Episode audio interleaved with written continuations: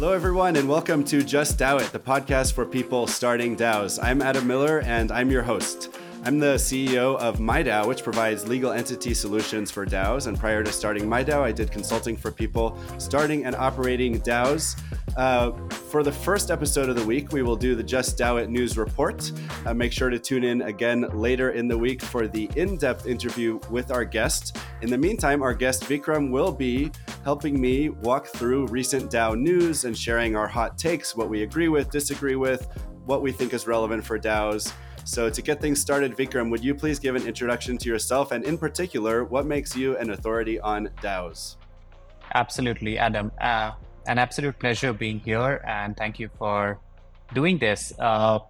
Background-wise, I am the co-founder and the CEO of DAOLens. We are a suite of tools that just work very closely with DAOs to help them handle be it parts of their operations, be it parts of their management, parts of their growth, parts of their internal tech development, and whatnot.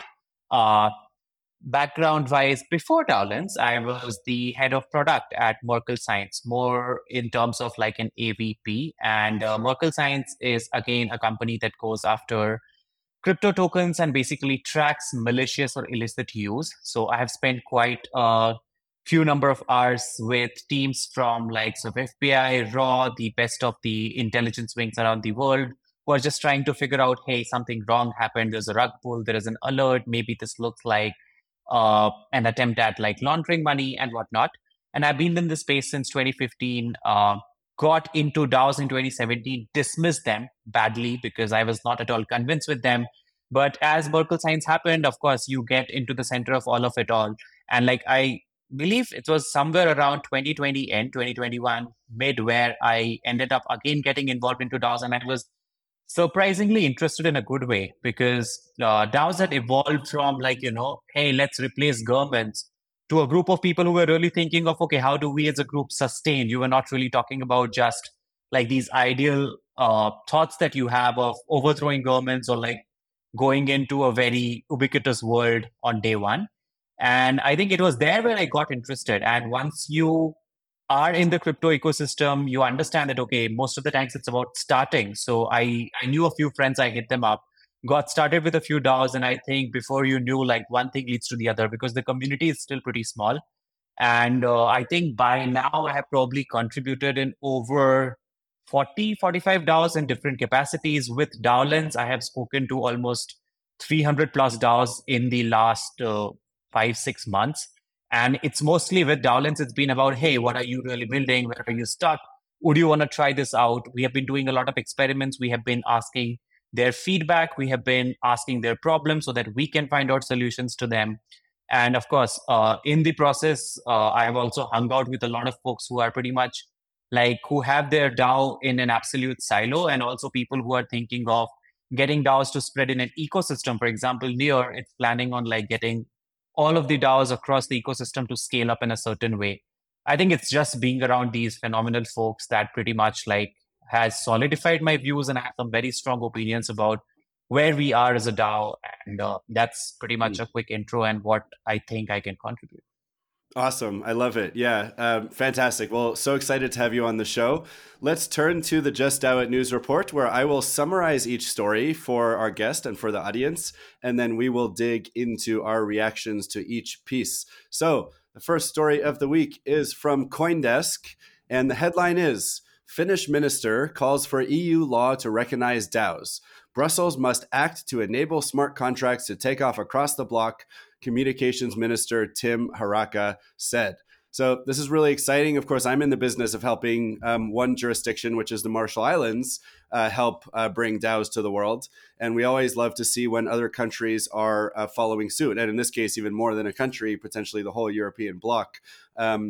I think what's interesting is, you know, they're looking at it very broadly. Like, look, this is an important thing that's happening in the world. How do we make sure that people can do it, and that in the EU, people can take advantage of and leverage this new technology? So I think it's really exciting.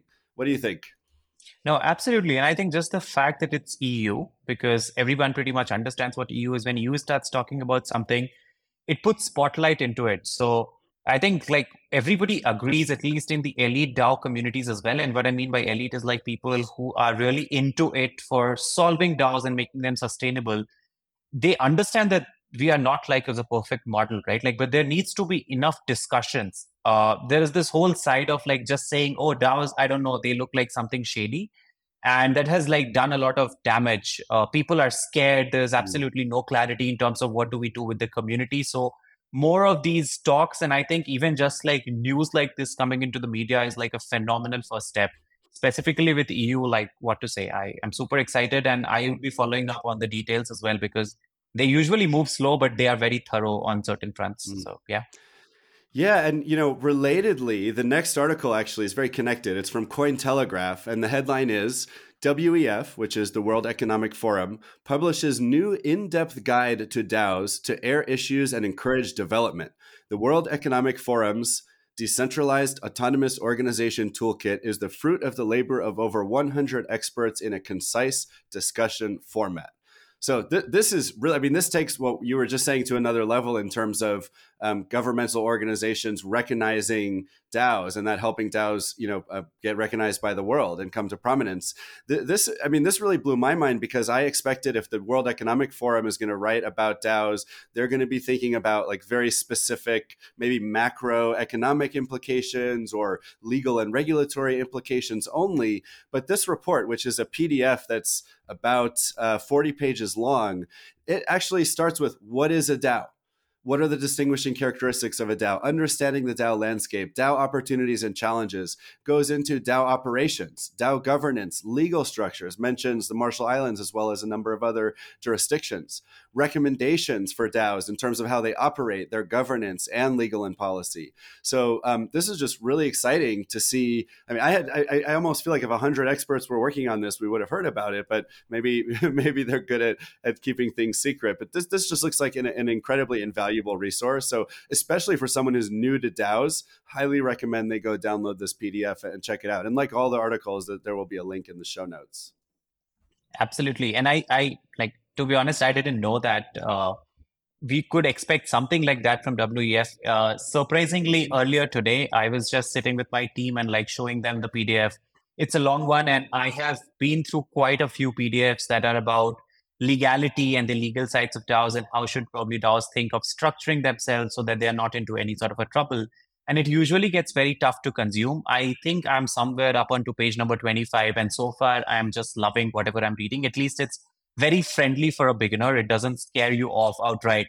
Though I am pretty like sure that everyone understands that that report in itself will not be like the playbook that you want to stick with. But again, like absolutely brilliant to see initiatives like this and thing like two back-to-back news with European Union and then the Economic Forum taking it up. Super excited, happy and relieved at the same time because we have been in a very ambiguous state for a long time on our side as well. So, yeah. Yeah. And, you know, it reminds me last year, I've probably mentioned this on the show, but I heard a statistic around September, I think, that someone had done research on how many people in America, so it's just America focused, but how many people in America had heard of DAOs? And the result was about 5%.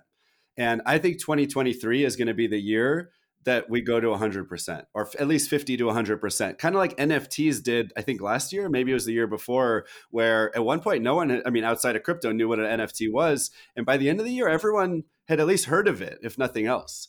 And I think that's going to happen this year with DAOs. What do you think? Is that a good prediction? Been waiting for that statement to come true for a long time, but I agree, like definitely maybe 60, 70%, because it's like barely 18 days in this year. And we're already seeing like so many discussions around DAOs pop up here and there for the right reasons. In fact, like we don't talk a lot, even like, so my engineering team sits out of India, and back in India, there's not really a lot of discussion about how cryptocurrency works because there's a lot of ambiguity around what is accepted, what is not accepted, given the government regulations. And somebody from the government reached out saying, hey, I just saw you launch a new product. And we were curious if we could like explore this for the internal communities. We were not even thinking about that. And the minute I ran into that proposal, I was like, okay, wait, are you really saying that you are considering this as an offering? Isn't this like something which we have not been acceptable to? But what I'm really coming to is that there have been a lot of discussions. And I think when we started DAOLens last year, earlier last year, it was mostly about 2021 was the year of NFT, 2022 is the year of DAOs. And that didn't happen, but I am very bullish on 2023 being the year. Definitely 60, 70% of the people would be aware of DAO as a term, maybe not the granularities, but what, like, definitely. Yeah. Yeah. And that should be good for business for those of us in the DAO, you know, the DAO business, because, you know, however much activity there is today, by the end of the year, I think it will 10x at least. So that's really exciting. Next article. So we've been talking about Ooki DAO for, I think, 3 months on this show. And we've gone through, you know, all of the news that's come out, all the updates, a lot of the implications of what we're hearing.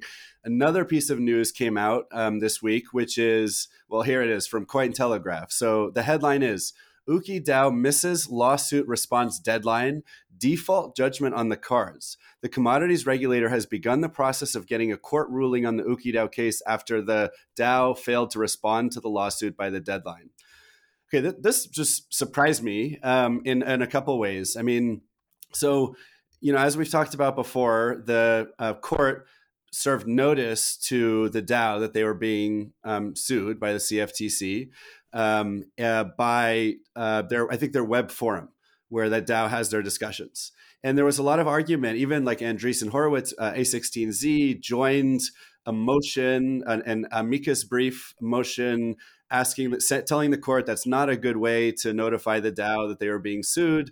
But that amicus brief failed. And so I thought surely the DAO, you know, whether it's the leaders or the members, are going to respond to the accusation and say that we're not guilty, or let's have a discussion and try to settle. I mean, whatever you do in that situation, I don't know. But oddly to me, they simply haven't responded at all. And given the amount of press coverage this has had for 3 or 4 months, there's no way they didn't know. Right? There's no way at least a number of the people in the DAO didn't know they had been served. So I wonder, it makes me wonder if they're hiding, if they're just saying, look, good luck trying to find me. You know, all you have is a token address, or maybe there's other ways to continue to fight this, but it was a surprise. I hope that there is not a summary judgment, because that sounds bad. I mean, I feel like it's actually important that somehow this case is brought to court, so the discussion can be had about what went on.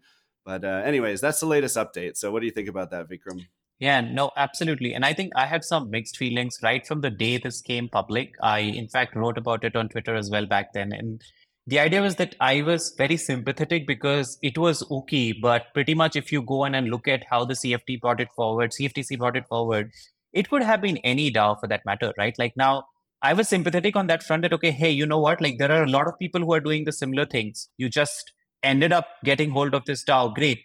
But now the entire DAO community, the way they have rallied behind this information, they have all come up with their thoughts. I think it's one of the most talked about topics towards the end of the last year. And now everybody has their eyes on what's really happening with Ooki. And in situations like this, you probably have to like step up in a positive way. I think the response is not really appropriate because you running away, that's exactly the narrative we are trying to run away from. We're not going to say that, hey, you know what, like we are random people who are just criminals sitting behind these wallet IDs and whatnot. So I think we need to really put our way forward here and like be.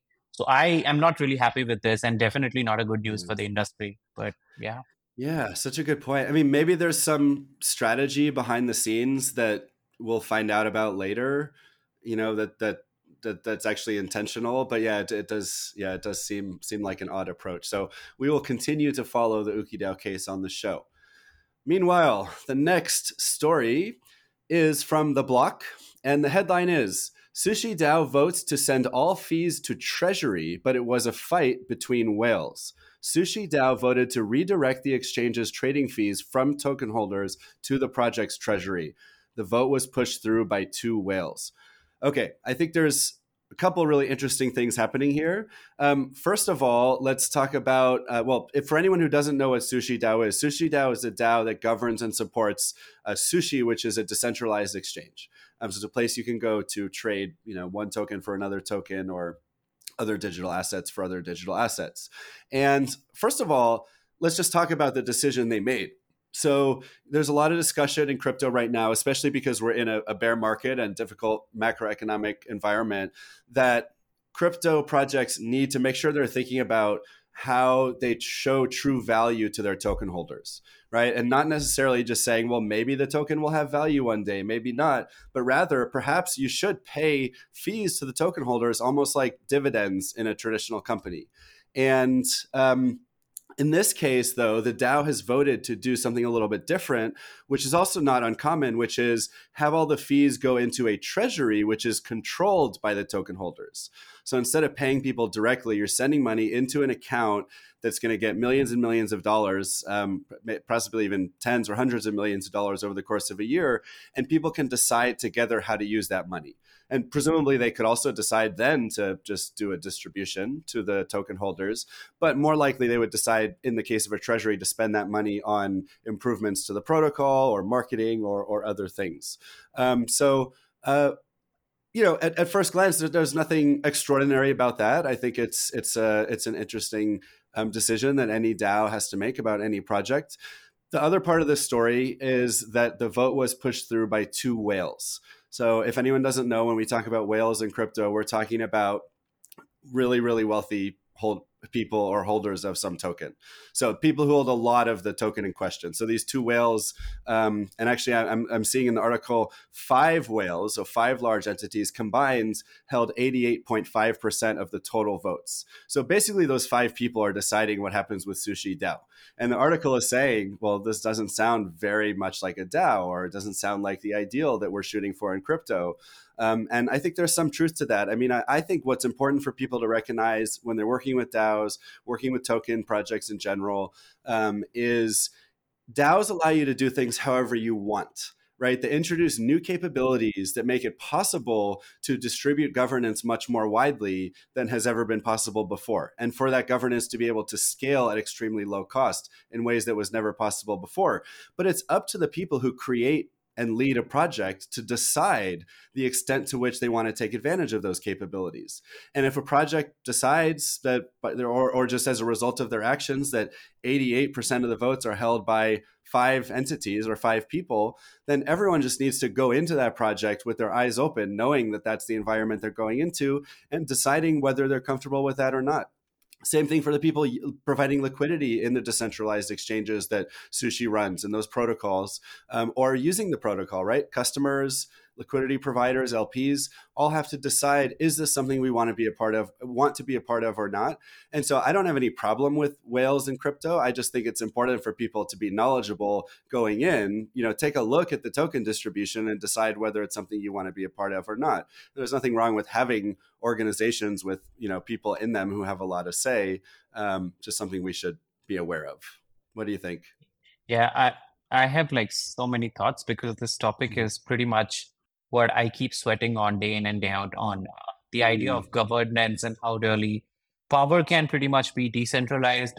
You have this interesting ideas and concepts in the form of delegates coming in on one front, and there are a lot of experiments being done to try out how we can really like have proper representation and like deal with the problem of voter apathy, where people are not really aware of how they're supposed to vote. But on the other end, you still see these delegates probably at times misusing. And there is like some very interesting economical models being floated around, which is interestingly on a personal level, Adam, I have been a big fan of. Like even from the day, and I have used Sushi Shop, I have used Pancake Shop on multiple counts. I know how big these communities are.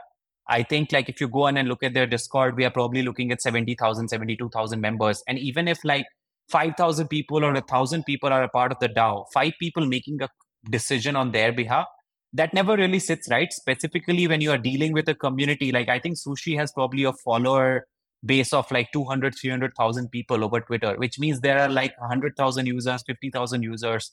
And everyone who's probably interacting with Sushi at some point in time thinks about depositing it. So for these whales, they have their own perspective of what may be right or wrong for the community, but you are basically making a decision which may really be interesting in the way that this is the first time I've heard someone coming in saying, hey, you know what?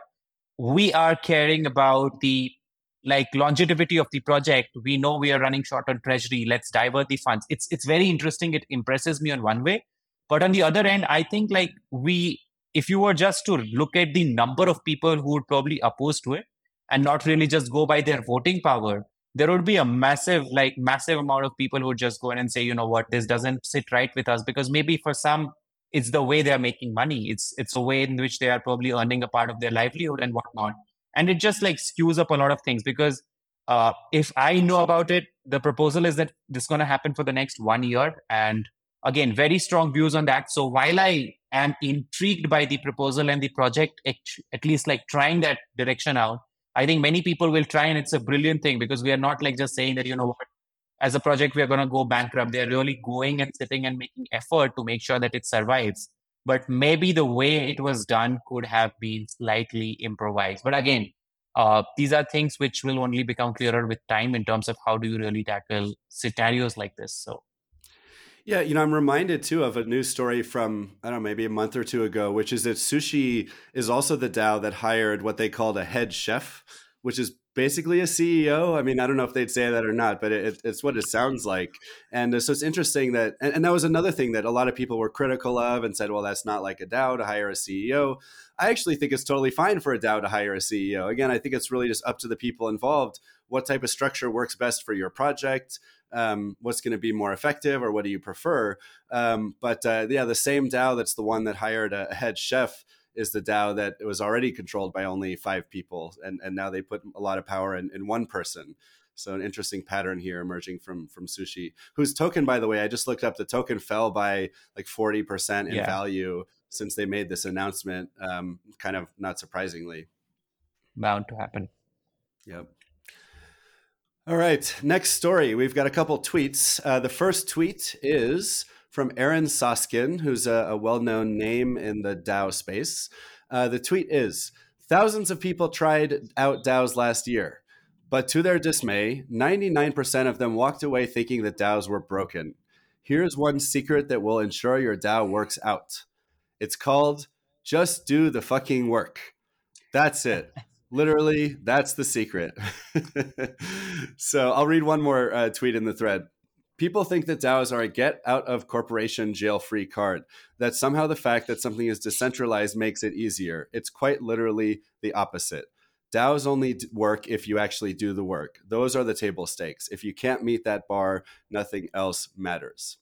Okay, so he's onto something here, and I think like a lot of good tweeters, a lot of good Twitter users, they're good at saying something sensational, even if it's not doesn't carry a lot of the nuance. And I think Aaron probably has more nuanced views, but I think he's highlighting one of the important things to remember about what makes a DAO work, which is, just being a DAO doesn't make you successful. That's just, it's your governance, it's your organizational structure.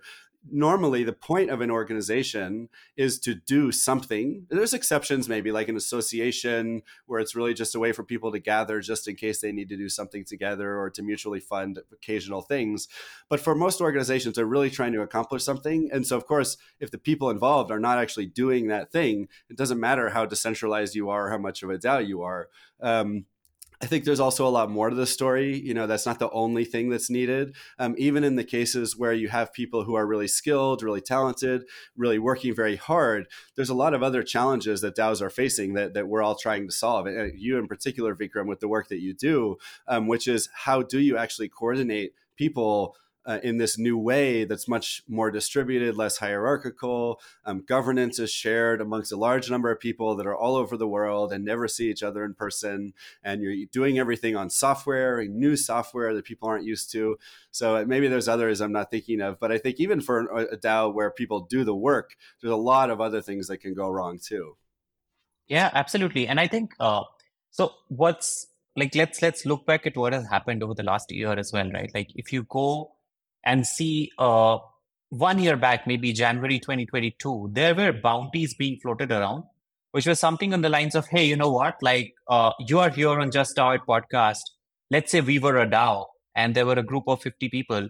We would go float about, like give out a bounty, which was something like write a summary Twitter thread on Just DAO It podcast and get paid $500. There was easy money, right? Like, and it was unfortunate because that sent out the wrong signals. There were people who like just left their jobs because they were like, oh, you know what? I can sit here and like write 5 Twitter threads and make $2,000 in a day. Sure, you can, only as long as the market is supporting, because the market's flipped and then suddenly those Twitter threads are probably like you have to write 5 Twitter threads to make $10 today.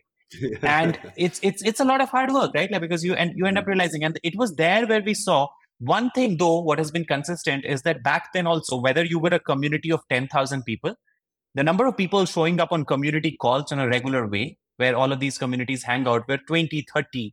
And today as well, even if the community is the same size, the number of people showing up at 20, 30.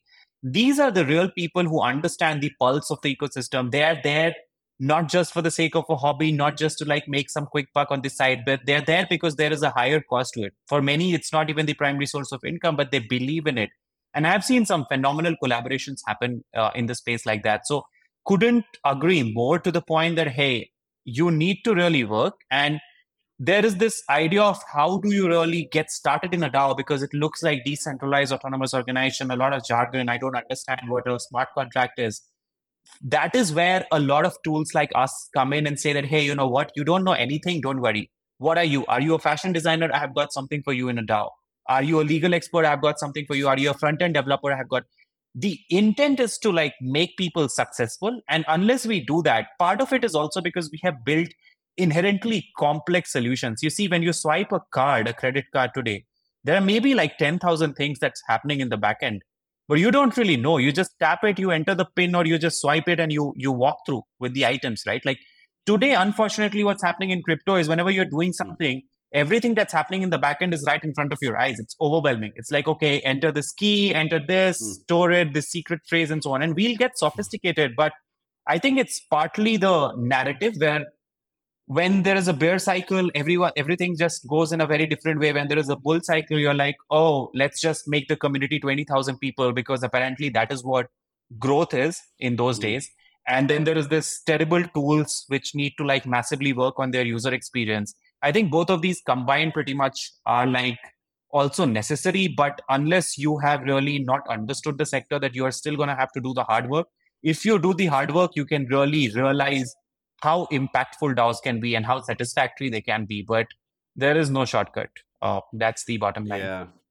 Yeah, it seems like one of the best features and biggest challenges for DAOs is that they allow you to spread governance rights very broadly, including amongst your community and your users.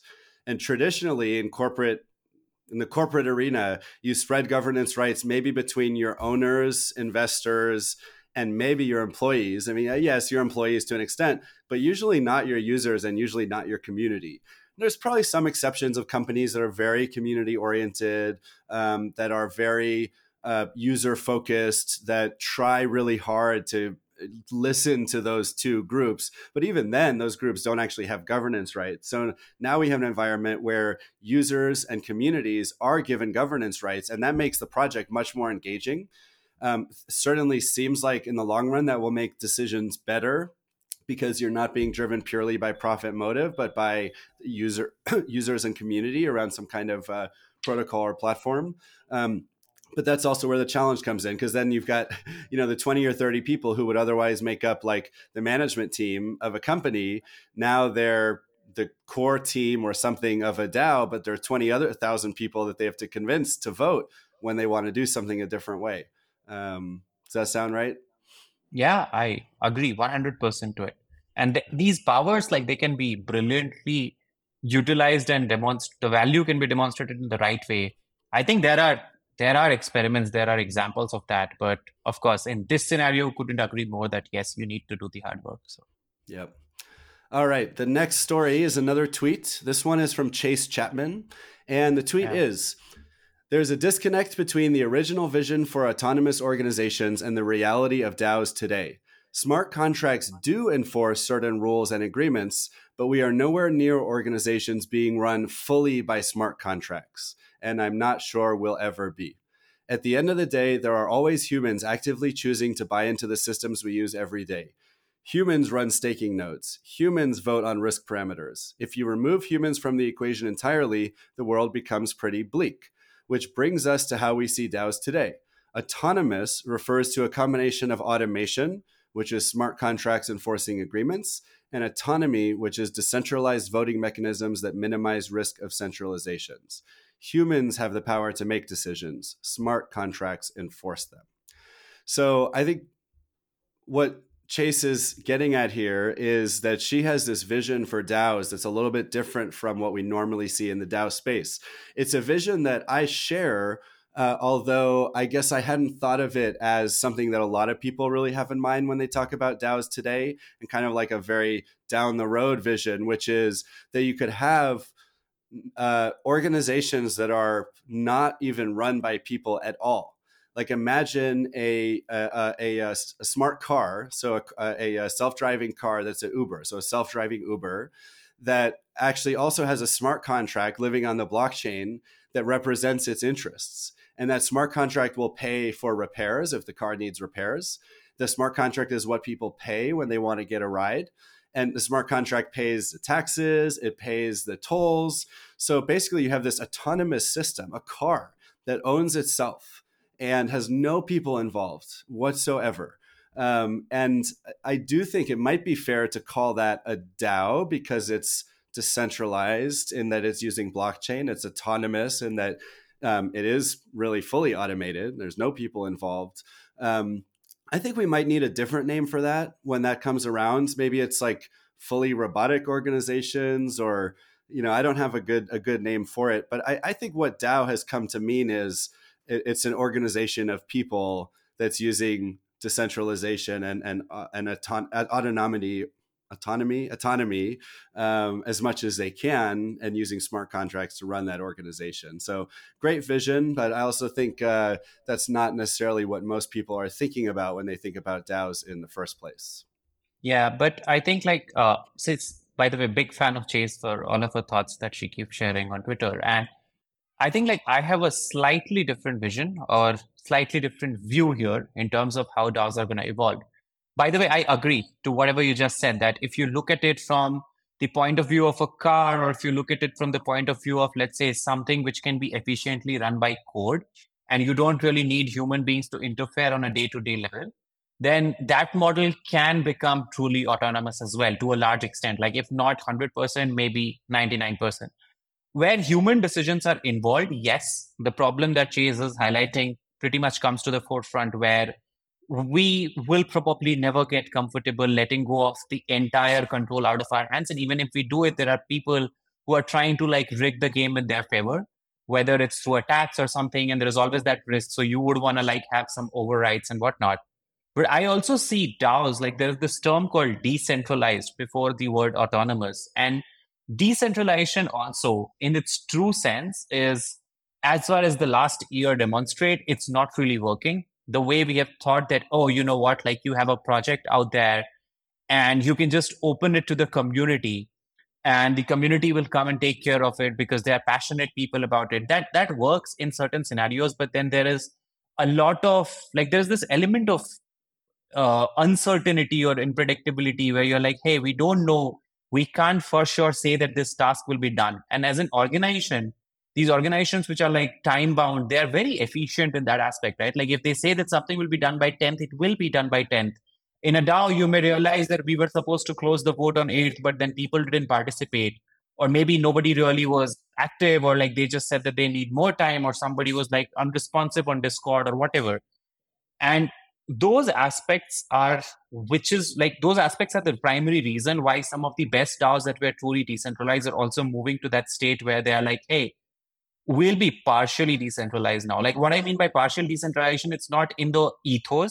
Like they are all in favor of decentralization and not having one central authority, but the work is being done by a selected group of people. It's not like every work is not open to the community. Only a part of the work is open to the community. And that's also a shift. I think DAOs will pretty much settle somewhere where the autonomous term is redefined slightly. The decentralized term is also understood in a different lens. And that is probably going to happen over the next 2-3 years as we end up hitting a model that's truly a DAO that's accepted as a norm in the form of this is a DAO and it's working for us. Yep. I think it's going to require a lot of people becoming much more capable at participating in governance.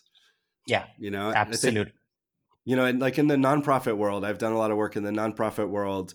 Every nonprofit that I know of, at least, is run by a board. And there's always a shortage of board members. I mean, you don't usually get paid to be on the board of a nonprofit. In fact, you're probably donating money. But there's a shortage of board members because it's hard to find people that even want to do governance, let alone that are actually really good at it. So this shift to DAOs is going to require a massive education of people that otherwise would never have been part of governing anything except their governments, I suppose, getting much more educated about governance. All right, the last story of the week. This is from Bloomberg Law, and the headline is, DAOs might be cure for biotech startups and new drug development. OREC partners Joseph Perkins and Stephen Tao explain how early-stage biotech startups can use decentralized autonomous organizations to provide an alternative to traditional sources of capital. So this story is primarily about how some DSci projects, so decentralized science is a kind of a buzzword for this type of thing, are creating DAOs that go after some particular biotech or science-related mission. So, for example, VitaDAO is one DAO that was created to fund longevity research. And one of the things mentioned in this article, which I hadn't realized, is that Pfizer committed $500,000 to the DAO. Which certainly gave it some trust in the community. But beyond that, to me, actually, what's most interesting about this article is I think about a lot of conversations I've had over the past couple of years where someone says to me something like, "Oh, people are just doing DAOs because it's an easier way to raise money. They don't really want DAOs. They don't really want decentralization." And I think what's interesting about that comment is, first of all, I think it's wrong, because I think actually most DAOs are DAOs because they believe in more decentralized forms of governance and running organizations. But I also think it might be wrong to criticize this new form of funding a project. If, for example, I think it's totally reasonable to think that what we now call crowdfunding, which can take place on Kickstarter or other web platforms, even without blockchain and crypto being involved, I think it's very reasonable to think that that's actually going to be a big part of how projects get funded in the future, especially when you're funding something that will directly impact the people who are funding it. So if you're funding a project that researches cures for a disease that you have, you may be much more willing to give of your money to that organization. And when you know you're going to have governance rights, you might be even more willing to give money than you'd be if it were a Kickstarter or something else. So I think that DAOs do represent a unique new potential way for people to raise money where projects may not have been able to raise as much money in the past. The only thing is, of course, if you're going to use your DAO as a way to raise money more easily, as opposed to that being kind of a secondary thing that's going on in the background, you should especially make sure that you're looking at securities laws and considering that if you're telling people like, hey, invest in my project, then it definitely puts you under securities rules, at least in the US. And so you definitely want to check that out too. Yeah. And I have quite a lot of friends who are working in the biotech space as far as decentralized organizations go.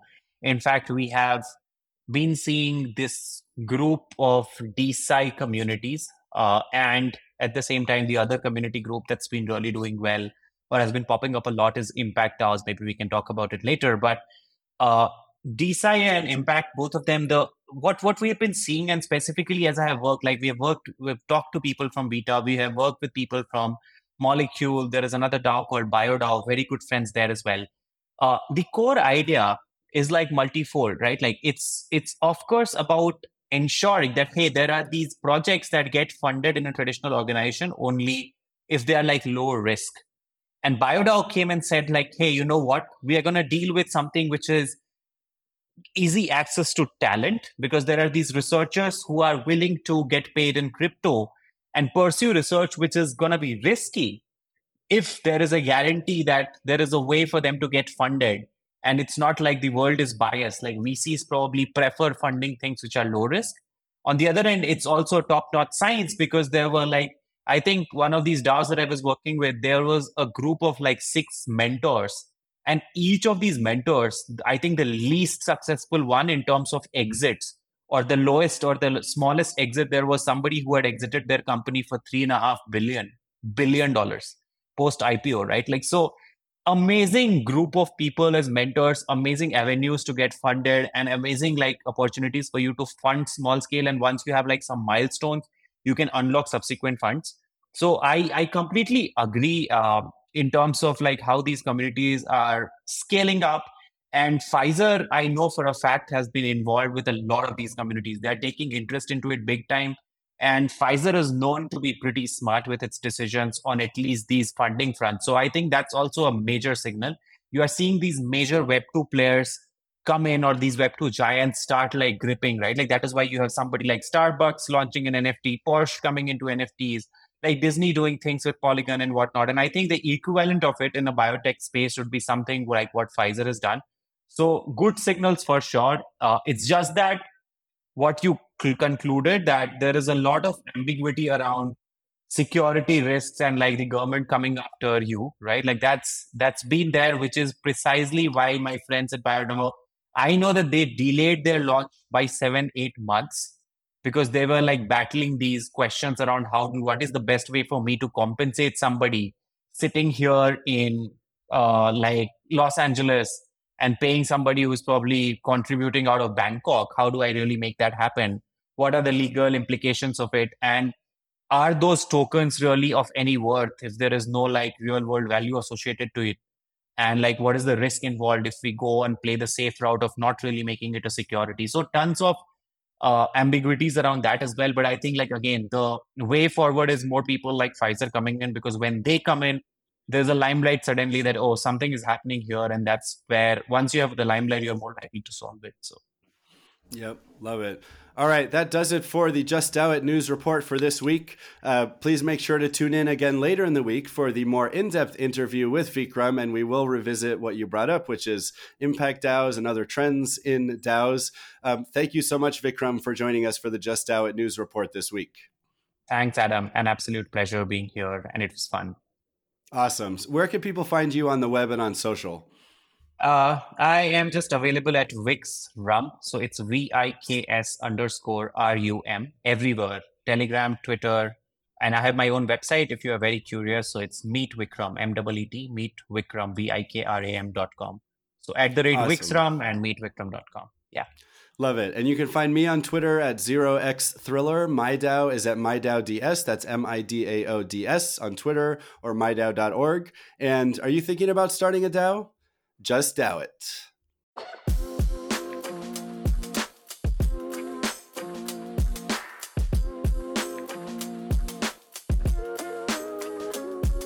Just DAO It is for educational and entertainment purposes only.